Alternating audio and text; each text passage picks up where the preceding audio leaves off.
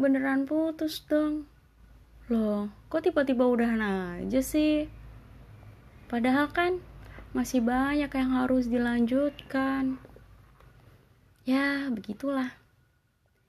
Berakhirnya sebuah hubungan yang bukan kemauan kita itu seperti kita lagi asik baca sama suatu buku cerita yang mana itu bagus banget um, bestseller gitu lalu kita jatuh cinta sama tokoh di dalamnya dan paham banget sama alur tokoh tersebut sampai-sampai kita terbawa perasaan sama alurnya dan ya tiba-tiba kisahnya udah ending kita langsung ngomong gini Padahal kan itu cerita kalau diterusin bagus banget.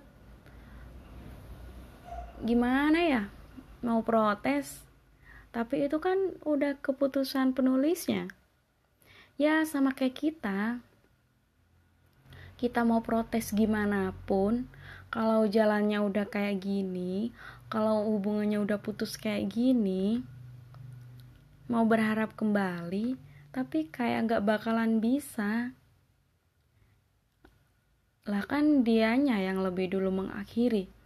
Jadi kayak kita cuma bisa baca ulang buku cerita tersebut yang udah tahu endingnya gimana.